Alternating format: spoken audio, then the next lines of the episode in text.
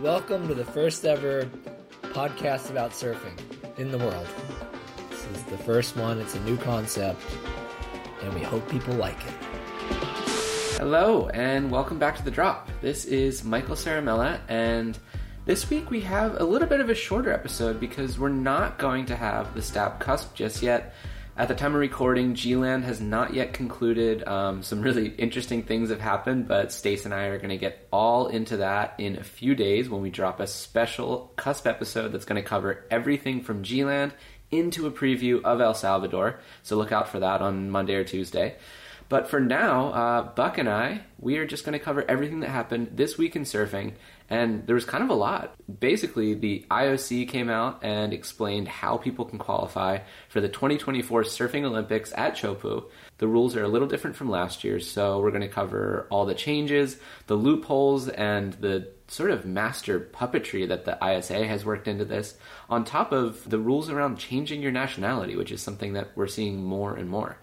We're also going to talk about a bit of a conspiracy, really, that could shake you to your core. The idea is that surfing might have actually peaked a decade ago, and we have some evidence to back this up, so stay tuned on that.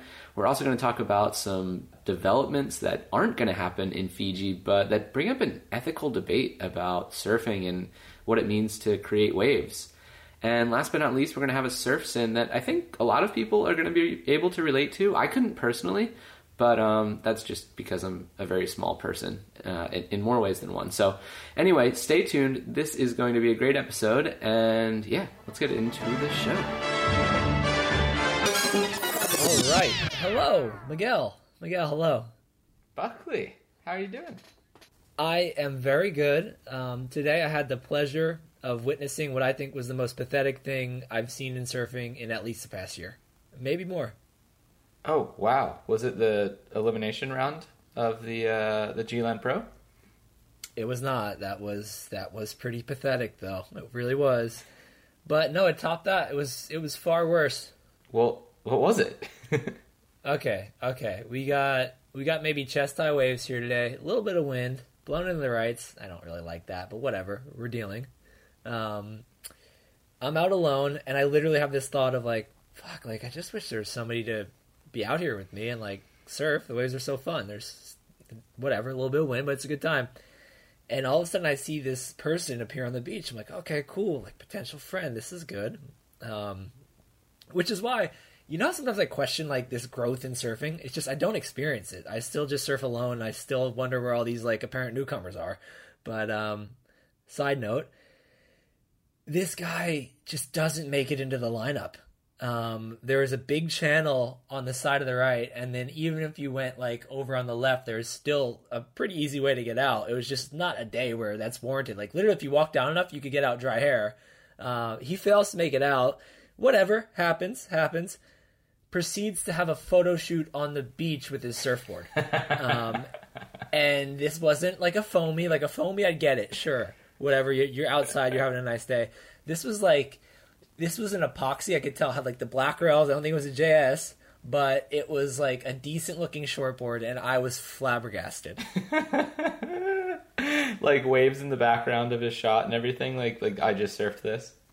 The whole nine. The whole nine. That's and incredible. Who was shooting him? Yeah.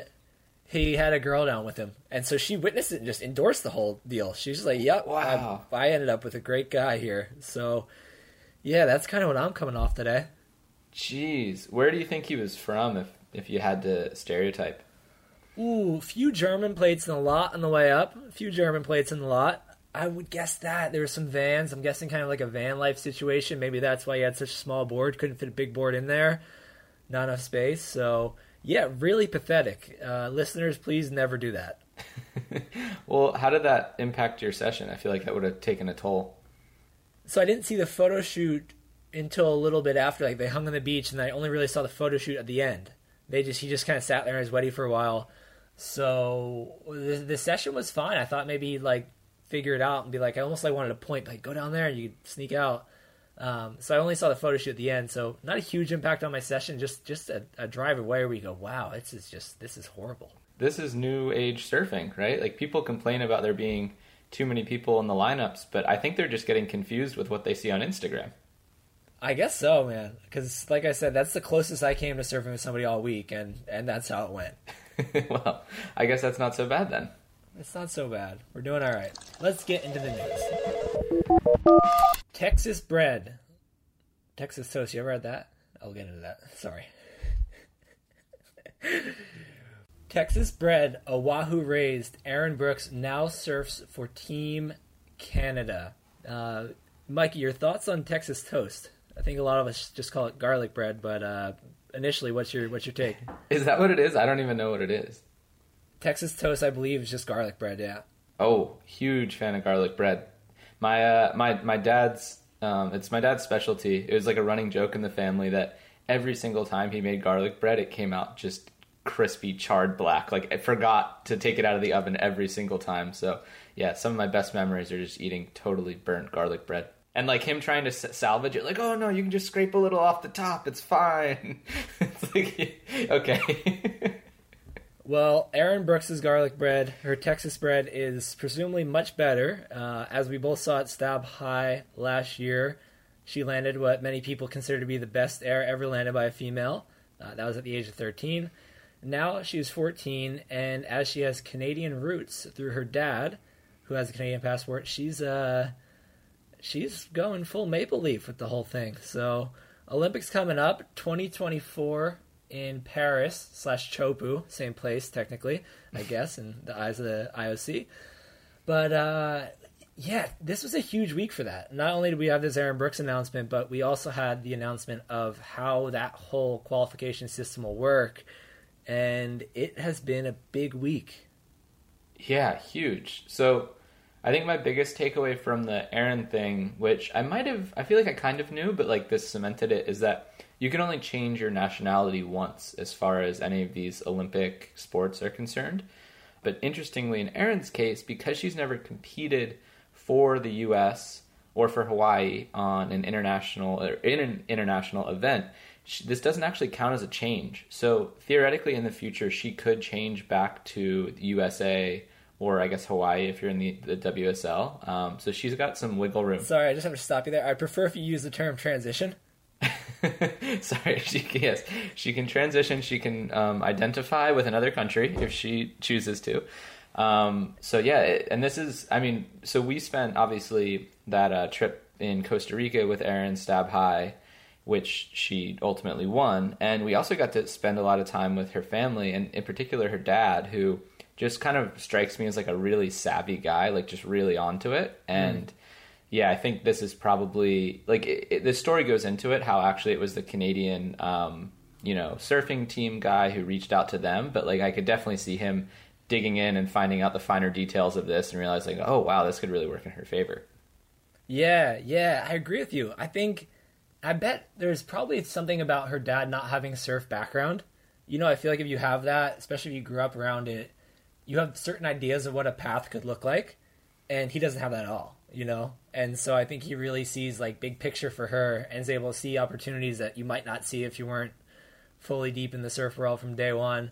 Which is not to say people that were fully deep in the surf world uh, don't do that we have this isn't the the only news here. Um, Jesse Mendes surfs for Team Italy now. I saw Ooh. he was he was representing Italy at the Challenger Series, the first few events this year. Huge news coming there. Stay tuned. We've got a just hilarious bit of news coming in terms of that. Um, keep an eye on the website. Wait, but is that but, isn't that kind of like weird that his wife transitioned to Brazil and then he transitioned out of Brazil? like it really is, huh? I, they are such an international couple now, though. Holy shit! Yeah, Hawaii, Brazil, anywhere, Italy. Yeah, jeez. Okay, well, good for them. Hell of a life. It's gonna be good for that little TV show they have. Yeah, um, and then so a few of the other changes that came up in this year's Olympic qualifying is that instead of 20 surfers in the men and women's, there's going to be 24. And you know how last year there was that rule where you could only have two surfers per gender per nation? That's why you know we saw Filipe Toledo have to sit it out because Gabby and Italo finished above him in the CT the year that they took the qualifiers. This year, however, there's a bit of a loophole. There's a way to get a third surfer in on your team on both the men's and women's side, and that's by winning the 2022 or 2024 ISA World Surfing Games as a team. And it's a pretty interesting little game that the ISA is playing. Like if you really dig into these rule changes, you, you see kind of I It's mean you can you can speculate at least what their thinking was. Um, so it essentially guarantees that they're going to get all the best surfers in the world in their events for the next at least three years, and they'll probably figure out a way to do it beyond that as well. Yeah, yeah. Speaking of which, first or the next major event, the uh, ISA World Games, World Surfing Games in Huntington, which the waiting period starts literally the day after the WSL Final Five waiting period ends. So they know exactly what they're doing. I mean, Yeah. this is such an obvious way to just get like the world's best surfers, the WSL surfers, into their events uh, consistently. And I mean, I, it, to me, it's a win-win. Like, one, we get another event that's going to be interesting to watch, and two, if there's a situation like uh, the last Olympics, uh, Filipe earned a spot. I mean, he got fourth in the world in that that one year, uh, 2019, which would have qualified him, but it didn't because Gabe and Italo were higher. Um, I think it's a win-win. I think it's great. Yeah, it's interesting too because last year I think we were pretty critical of it because of the whole situation, but I just appreciate a good game of chess and I think that the ISA is playing that really well right now. Like and even if you remember last year, the surfers who qualified via the CT still had to compete in the ISA World Games that preceded the Olympics. That was like part of the requirements. But you remember too that surfers like Carissa Moore and Caroline Marks went down and they surfed one heat and then they pulled out because they framed it as basically like we don't feel right taking away other people's opportunity, which is nice and fair. But this time around, they're going to be really encouraged by Team USA to stay in and try to win the thing because by winning the thing, they get an extra slot into the Olympics, which obviously gives you a better chance of winning medals. It's better for the country, it's better for everyone. And yeah, it's just it's pretty brilliant the way it was all strategized. It is. It is. And speaking of chess games, I just can't wait for the next Olympics or 2024. Yeah, because it's gonna be fun to watch, but also to see if every single surf brand has done what Billabong did last year in sneaking their logo on Italo's surfboard, which was. I think there we ran something I think with Timmy Patterson where he was talking about the model like they said that was the Stoken model, and then there was another thing that came out that he was riding a completely different model in terms of Timmy's eyes. So good luck with that, uh, surf brands. It's it's clearly not too tough to figure out. It's not too police. So uh, look for a nice logoed out Olympics in 2024. I'd say. And Buck, one last thing on this. Um, I've come across some information that you might be applying for Poland uh, citizenship or a passport or something that could potentially grant you, uh, yeah, eligibility for an upcoming Olympics. Is this true? Are you going to be big dick Polish surfer? I mean, all right. So I've lived in Europe for six years, but I've never had citizenship. I've just had like legal long term residence, and my wife and I want to stay here. She has Polish roots. Her grandparents were born in Poland, and they're like many other nations, like Italy, which a lot of people are doing. Uh, if you just go through the the process, it takes a little bit of time if you're not Jesse Mendes. But if you go through the process, just some paperwork. Uh, there's lawyers that can help you with it for fairly cheap, and so she started that process maybe six months, eight months ago. It's all going well, just step by step. But uh, good chance that she has a Polish passport in the next year or two, which would make me eligible for one if we were to live in Poland for a year. Um, you know what? I'm going to send an email to the Polish Surfing Federation see if we've got a little workaround here because, um, you know, maybe maybe Big Dick Polish Surfer needs to hit Huntington Beach, take out some scalps. Love to see it. Love to see it. the CT's mid-event jungle blowout. Wow, this is one of those things where you talk about and you realize that the the power really is just in the video. There's something that spoken word or written word can't really do compared to what a video does. And so the video we're referencing, just to give it my best shot, is one of the CT's best surfers just having a massive night at G-Land when the waiting period had been called off for a bit. fucking stinky food. Are you recording? Let's go nuts! I can't smell cologne. and comment sections on the internet can be just horrible, horrible places. It skews negative almost 90% of the time, but this one I think was universally loved. It was just surfers partying in a way you haven't seen in a while. It was all over Instagram, and it was just a feel good moment for professional surfing. Couldn't agree more. And God, in my mind, this actually disproves Bobby's whole theory. Because the way I see it, you know, the only reason they're able to party like this is because of the mid year cut, right? If they were worried about where they were going to finish at the end of the year, if they were going to make the cut, if they were going to, you know, do this or that, then they'd be thinking, like, oh, I need to probably take it easy, you know, have a nice night of waters and, and protein shakes and go to bed at 9 p.m., wake up for another early call. But now there's no stress on anyone. Um, you know, all you have to do is make it into the top five to make it into the world title thing. So that's not like a huge leap for the guys at the top. And then guys at the bottom, they're like, man, my job's pretty much done for the year. I just get to surf and have fun. So the mid year cut actually makes surfing less of a tennis tour. It loosens it up, it brings it back to the heyday. It loosens it up, and it, yeah, I, I think it, it helps that G Land so remote.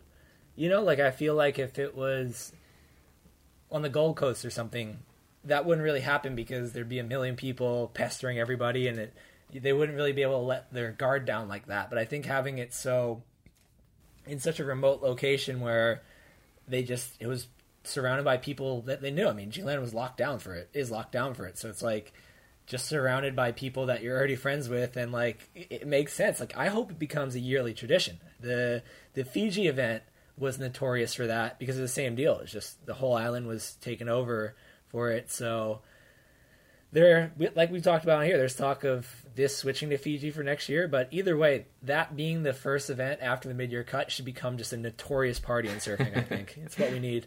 I agree, and I actually heard a little rumor that uh, the party continued for some of the surfers. Um, so Gabriel and Italo actually left G-Land during some of this flat spell, and they cruised back over to Bali.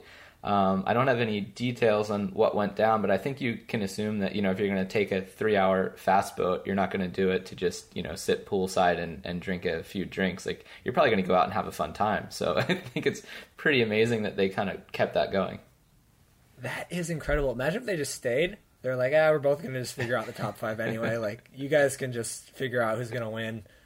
Well, yeah, Wayside G Land. Yeah, maybe my favorite thing from this whole uh, situation was a, a, comment on the story that we wrote about it on the site. The uh, the old good old Green Room Times wrote. Meanwhile, Kelly's on his boat in the channel, phoning in a noise complaint at 9 p.m. to Erik Logan after the noisy kids next door were having an out of control party. Which is just so beautiful. Like, I mean, you know, obviously plays into Kelly's age and the fact that while everybody else is like on the island, you know, sweltering. He's like out on this luxury boat just parked off the coast in G-Land with his little exclusive party. Yeah, it's just it's so good. Well, that brings up a similar thought. I was thinking that okay, I could be wrong here, but in anything I saw, I didn't locate one John John Florence in it. Hmm. I think that's curse worthy. I think that by not attending this, you get cursed. I don't think I'm going to eliminate him as a 2022 world title contender. Like I, I don't think that you could not go to that and win. That's wow. simple. Well, you know who else? Yeah. You know who else I didn't see in any of these? Who? Tyler Wright. Oh well, I mean, she had COVID, so. But did she have it before that? Let's hope. Let's hope not. Yeah, I don't know. I don't know. She did and got caught before, or got caught, got like tested and figured it out before. That's true. We don't know when she tested positive, but it's either possible that she, if she was there, that she could have gotten it there. Kelly threw some shade on his Instagram saying, "Oh, I missed the G-Land Super Spreader event, but at least we had a little soiree of our, of our, own on the boat." So I don't know. There's there's a lot oh, of uh, oh, loose ends here, but yeah. I missed that. Come on, did he really say that? yeah, he did. Oh, fuck off. That's just annoying. Oh, you guys had a party while I was on my boat. Come on. He's eliminated too. All right, John, John, and Kelly will not win the 2022 world title. All right, there it is. You have it here, folks. here it is. Confirmed. Ryan Miller, the best surfing I've ever seen. Ryan Miller, Bad Boy Rai Rai. Been shooting for 17 years.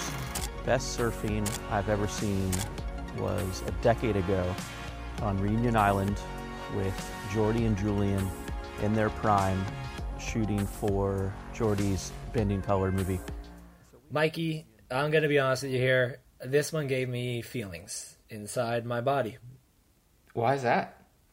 I just think that era of surfing, so this was 2012, the session Miller's talking about is one, well, it's not really a session, it's a trip with Jordy Smith and Julian Wilson on Reunion Island at that crazy, crazy air right.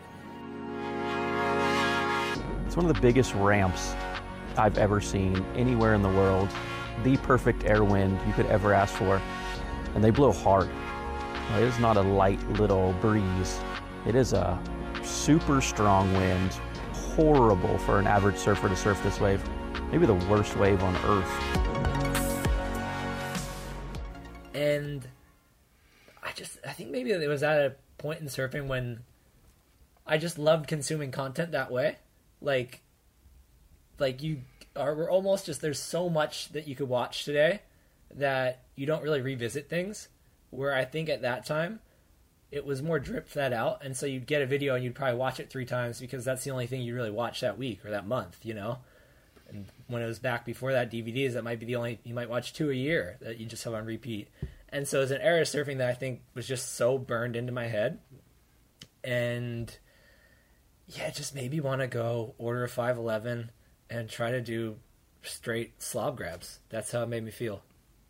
Wow. Okay. Well, I had it, this gave me feelings as well, um, but my feeling was more of I don't want to say dread. That's like way too negative, but like I don't know, just confusion and maybe a bit of fear. Did surfing peak in 2012? Because so far we've had two episodes of the best surfing I've ever seen. Both of them were from 2012. We also have another one coming that I think a lot of people would argue is the best surfing that they've ever seen. Um, and I know that one's going to be from 2012 as well. You may remember a certain trip to Japan. That uh, yeah. So I'm seeing a bit of a trend here. Did surfing peak a decade ago? Yeah, I mean, I remember that 2012 ISA World Games that you're talking about, and it was really crazy. um, so I've been kind of sneakily holding on to this theory for a little bit. Last time Kelly Slater won a world title, 2011. The world was meant to end in 2012 with that whole Mayan apocalypse thing. Whoa. So since then, people started talking about uh, simulation. Now I'm really connecting the dots. Jeez. Uh, so yeah, I think I think surfing peaked, and then the simulation started, and that's now where we're at. Wow, that is big. And it actually, if I remember correctly, I think the end of the world was supposed to be on December 21st, 2012. Sure, And do you know what happened just a week before that? I do not. Joel Parkinson beat Kelly Slater to win his first and only world title oh. in a in a relatively controversial fashion because if you remember, Joel hadn't won an event that entire year up until the Pipe Masters, which he did eventually win. And he'd also he'd surfed 3 heats against Kelly Slater that year and lost all of them. So there's a lot of contention around this. So it, I don't know. There's there's a lot of factors, and it, we've maybe we've been thinking about this all wrong. It wasn't Kelly's 11th; it was the lack of Kelly's 12th that really sent this whole thing into a spiral. Wow. Okay. Yeah. Well, now it all makes sense. I mean, I didn't connect the dots with all this best surfing I've seen stuff being 2012, but it's all out there, folks. Um, and this one, go watch and do your own research because it will make you feel things and it will make you go down deep conspiratorial rabbit holes, and that's a good thing. Yeah, and it also it's worth noting that this one's from Ryan Miller, who has arguably literally seen the most impressive surfing in the past two decades. Because of all the videographers and photographers out there in the world, like some of them, like Blake Kueny, you know, they focus on John Florence, which obviously you're going to see incredible surfing on a regular basis. But Ryan Miller's job is to go down at first light every single day at every single tour event and take photos of every single surfer on the CT. And he's there all day long, every single day, from literally pre dawn till dusk, shooting photos of every single one of the world's best surfers every single time that they're in town for an event. So this is arguably the most like realistic best surfing I've ever seen. I know he really has seen everybody, and seen it in such like, I think, I don't know because at those CT events, people, I don't know. Sometimes they'll grab his action, but I think you get he's always on the free surfs too. You know, like it, it's regardless of him shooting action of the event. It's like if there's a good free surf happening because he's friends with everybody, he's there. And so I think any like groundbreaking free surf that's been around a CT event because that usually happens when there's good waves and for some reason the event's off or it's the day before.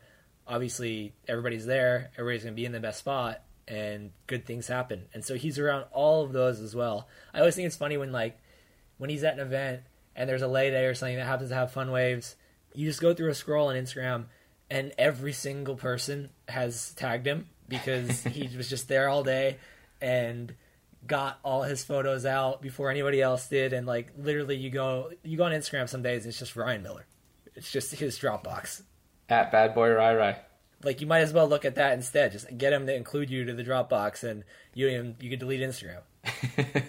Very true. So yeah, best surfing I've ever seen. Um, like we said, and it's worth noting that this was um, a trip to that to that right in Reunion Island, which um, it's that harbor wave that I think after Julian and Jordy went there for this Bending Colors trip, nobody ever really went back because the shark attacks started happening. yeah, the simulation started happening shortly after that. Um, and it's also worth noting, and this is maybe a bit of a segue into our next story, that this was a man made wave. It didn't exist before the harbor was created. So, with that, on to the next.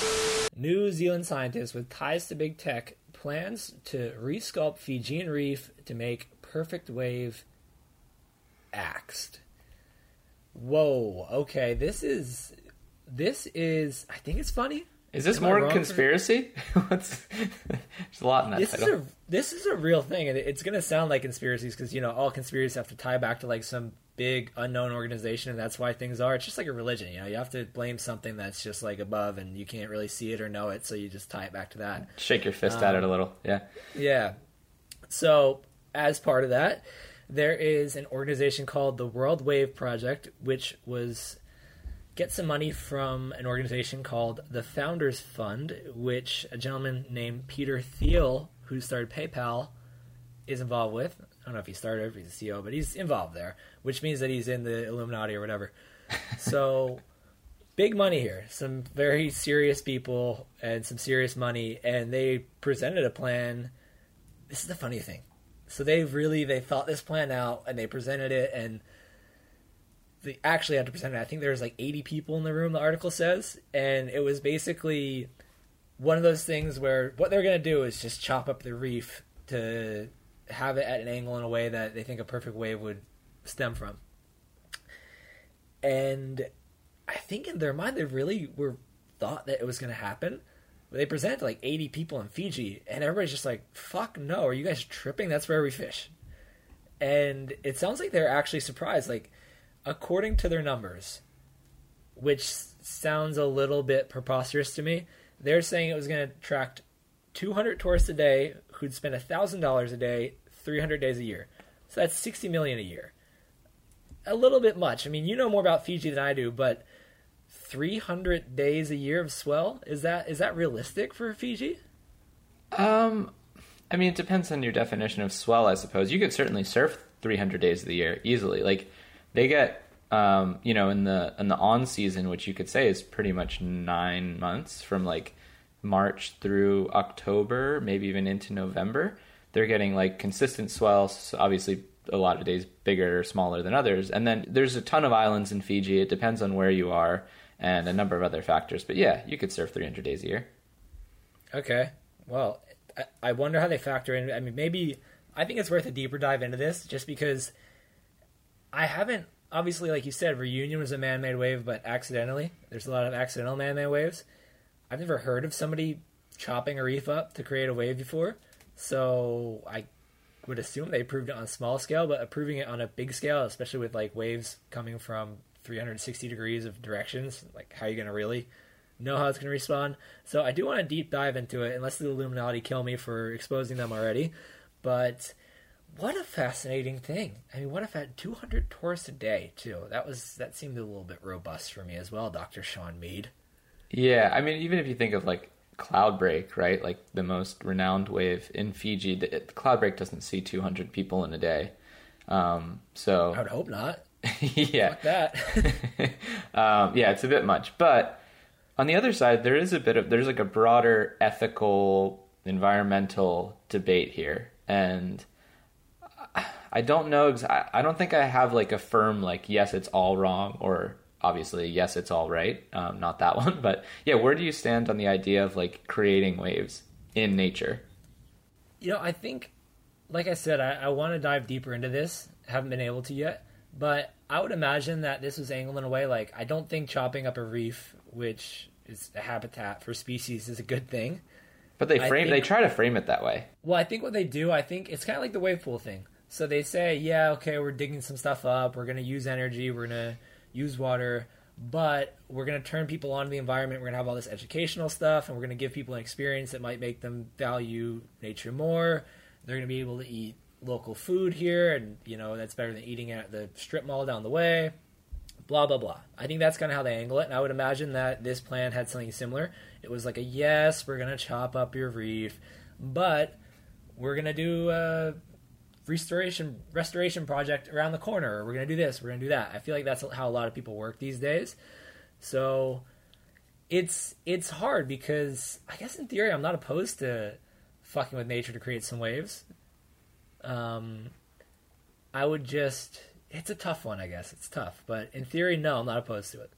It's Okay. just i think i think what was important here too is that it seemed like the Fijians were so strongly against it, and that will always be important. Like with that that wave in Barbuda, I think there's situations where money can just override everything, and when the guy behind PayPal gets involved, like that sounds like it maybe could have been the case here, but luckily Fiji seems like it has a government that has a good process and doesn't let the money just win. Actually lets 80 people get in a room and say no.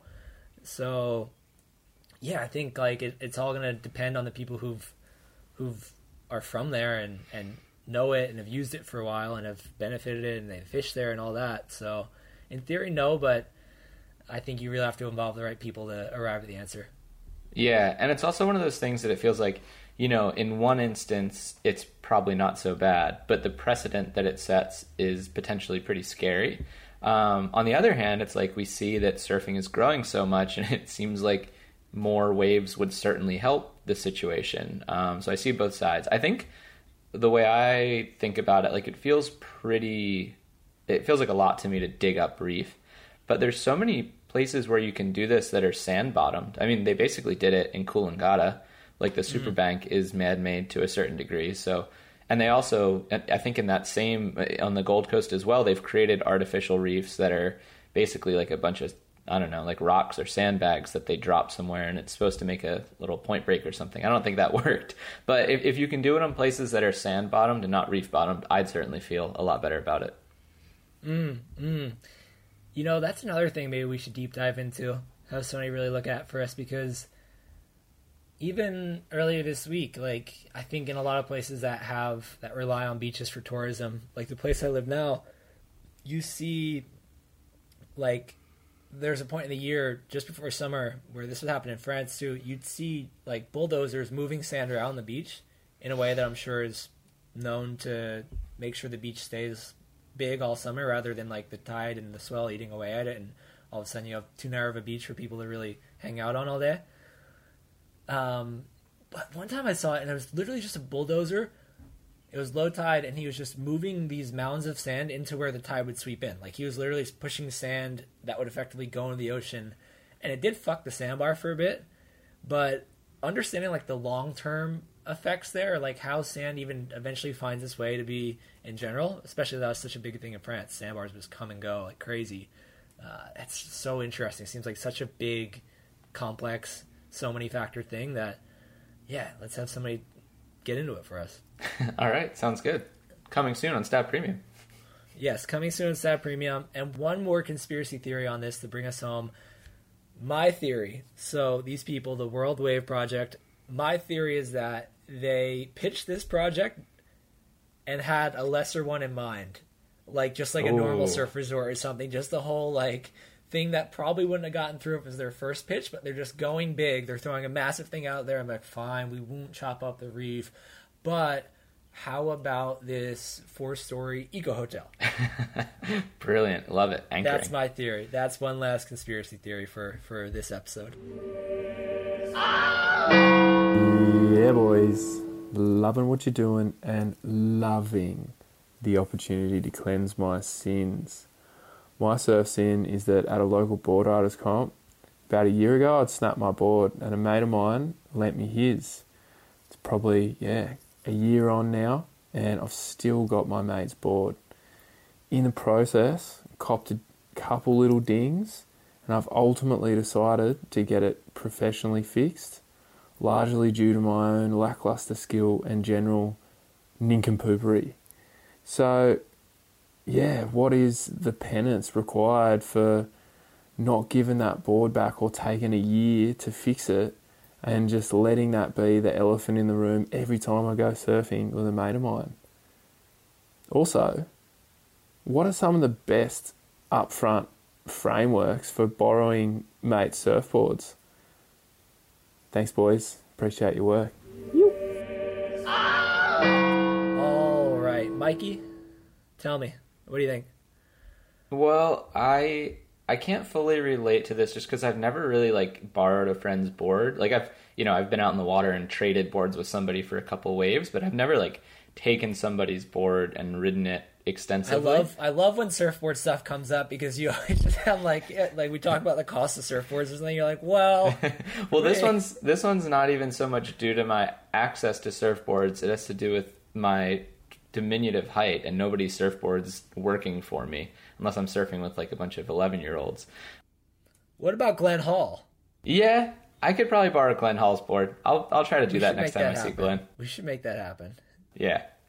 First of all, I think we need to clarify that because this guy's friend, or at least he didn't say that his friend had been like asking for the board back repeatedly, and it was just kind of like this underlying awkward thing that they had going on with one another, um, makes me think that his friend didn't love this board because you wouldn't let a board that yeah. you love just like go without really making a fuss about it, right? Like you'd be like, "What the fuck, dude? Give me back my board." Um, so I'm, I'm going like I'm, I'm basing my penance based off of that assumption. So I think you need to treat it like car depreciation. So you need to think what was the board worth when you got it, and what is it worth now with all these dings and whatnot that you've put into it. And I think you should simply pay your friend the difference plus 20% for being a dickhead, just a little bit of interest on top. And that's it. That's simple. Okay, that's clean. That's clean. I like it. Um, I think you're really addressing this in in a very specific way. You're speaking really to the specifics of this case. I'm going to kind of talk to the theory of it in general. And so I think that a lot of people forget, like, especially if you are around surfing your whole life and you borrow boards from friends and everybody has all this stuff and blah, blah, blah, blah, blah. I think that you lose touch with the fact that, in theory, somebody lending you a surfboard is an awesome thing. These are expensive things. These are should be more money. They're not enough money they're already expensive. Um, surfboards are really special and somebody entrusting you with that they break easily enough like it's somebody giving you that and allowing you to just go make your own decisions with it that's a powerful thing and so i think he needs to reconnect with that i think he lost sight of that when he took it for a year he just took it for granted and to reconnect i think what he needs to do is he needs to show up to the beach one day without a board and he has to borrow one. It can be a nice sunny day where people are just kind of surfing and then hang out on the beach. He doesn't have to surf or, for too long, but stock standard three waves constant session. Said he can't just take photos with it on the beach. Oh no, no, he has to get out the back. okay. Um, he needs yeah three waves, ideally more. I mean, we say three, we shoot for five, ten, sometimes thirty. Uh, I'd say average twenty, but yeah, I think he needs to do that. I've I've had to do that a few times, and it's really weird. Um, I have found myself on the beach without a surfboard, just like go for a swim or something, and realize there's a fun wave. I've done it, I think, once with a normal board and twice with a softie, where I've just been like, "Fuck, I really want to surf," and have to just go assault a stranger into lending me a board, and it's uncomfortable for everybody. So he Do you have to needs tell them like? Do you tell them like, hey, like I- you know, I can surf. I'm not like a fucking kook. uh, you just kind of say like you, you don't say like oh I surf good. You're just like hey like I, I surf like yeah. You say that you don't you don't say hey I just want to try. I've never done it before. You like say like hey like I, I can surf. I just didn't bring a board down. I didn't think it'd be fun. Um, it's an awkward thing. It's never. It's always awkward. I mean, just like you would feel awkward if somebody just you're hanging out on the beach reading a book and somebody's like, "Can I borrow your board?" Like, what? A psychopath? um, that's what he needs to do. So, good luck, heal, and we will see all of you next week. With your surf sin, send them in. Michael at stabmag.com, Buck at stabmag.com. Keep them flowing. Keep them flowing because you deserve to heal. You know, I, you, you're there and you're just, it's this dark cloud over you all day, and your friends can sense it, your family can sense it, even your dog can sense it. You see the way your dog looks at you. You need to heal, and the way to heal is to submit a surf sin and go on your journey. God bless you all. Thank you, as always, for listening to The Drop. Um, that's been pretty much everything that happened this week in surfing. And like I said, we're going to be talking way more about G Land in a few days. Stacey and I are going to come on for a special episode of The Cusp, and we're going to talk about everything that happened in Indo and straight into what's going to happen in El Salvador. We're going to let you know how we did with our BetOnline picks. So stay tuned for that, and until then, over and out.